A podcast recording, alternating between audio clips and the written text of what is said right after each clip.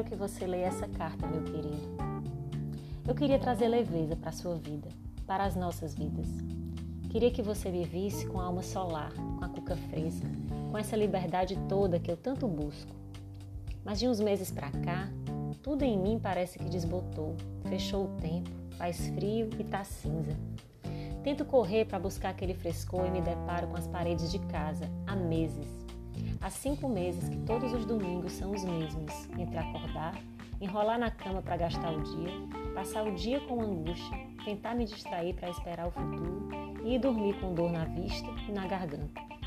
Uma de tanto tentar enxergar o mundo que não acesso pela tela do celular. Deve ser vista cansada. A outra talvez seja de não poder falar tudo o que eu queria te dizer, para você e para o mundo. Escrevo. Hoje minha prima se lembrou com saudades que era dia de estarmos juntos. Pediríamos pizza ou teríamos brownies com sorvete e mais duas ou três sobremesas que levariam para nos fazer um banquete. Banquete de afeto. E é só isso que importa. Muita fartura de gente, de sorrisos, de esperança, de empatia, de saber que não estamos sozinhos nesse mundo tão lindo quanto assustador. Eu ando bem assustada. Com a pandemia e com o resto. Não quero comentar aqui o caso da menina de 10 anos estuprada e grávida, que num segundo ou num trigésimo abuso ainda teve de ser exposta ao escárnio da nossa sociedade para simplesmente fazer valer a lei. Aliás, eu tenho muita preguiça de não legalizarem o aborto.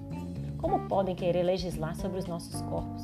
São os mesmos que abandonam filhos, são os mesmos que abusam de crianças e mulheres, homens, esses homens que nos querem recatadas e do lar, fazendo um trabalho exaustivo que chamam de amor incondicional, mas na verdade é trabalho não remunerado. Esse de cuidar da casa e das crianças. Esse conceito é da Silvia Federici. E não ter direito sobre o próprio corpo? Dá para acreditar nisso? Eu vinha falando de leveza, não era, meu querido?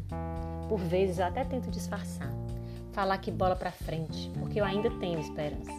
Digo na vida, no futuro, no Rio de Janeiro e no ano que vem. E a esperança de poder brincar sem máscara com meu sobrinho. Mas eu já até me acostumei com a máscara. Estar com ele compensa esse infortúnio. Mas penso que ele gostaria de me ver sorrir para ele toda vez que ele faz graça ou simplesmente chega. Basta ele chegar para eu sorrir. Virei noite de uns meses para cá, mas quer saber? Eu acho que eu sempre fui loba Sempre fui loba que uiva na calada noite as emoções das quais não dei conta durante o dia, durante a vida, desde que sou criança. Acho que quem uiva é a minha criança. Ela ainda tem oito anos e tem medo de fogos de artifício e de gente, mas ela adora gente e só fica muito bem em meio aos seus. Mas eu comecei essa carta dizendo que eu queria ser solar, estar nessa vibe que tanta gente está, sorrisos tão largos eu vejo no meu celular.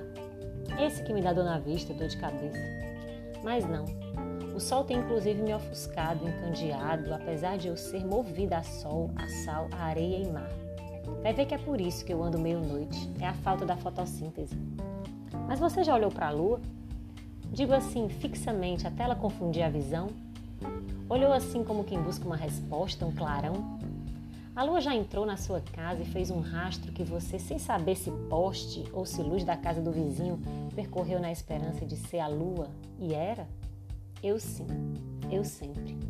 Ora me deparo com poste, ora é a luz na casa do vizinho, mas acontece vez em quando de ser lua e se faz e se faz clarão no meu quarto, se faz esperança na minha vida, se faz vida, se faz dia. Te espero. Bom dia. Esse foi o Trilhando Palavras dessa quarta-feira. Para quem quiser ler a crônica, a crônica no blog, está no parisodida.com.br. Eu sou Luciana Targino e toda quarta-feira venho compartilhar uma crônica com vocês. Beijo!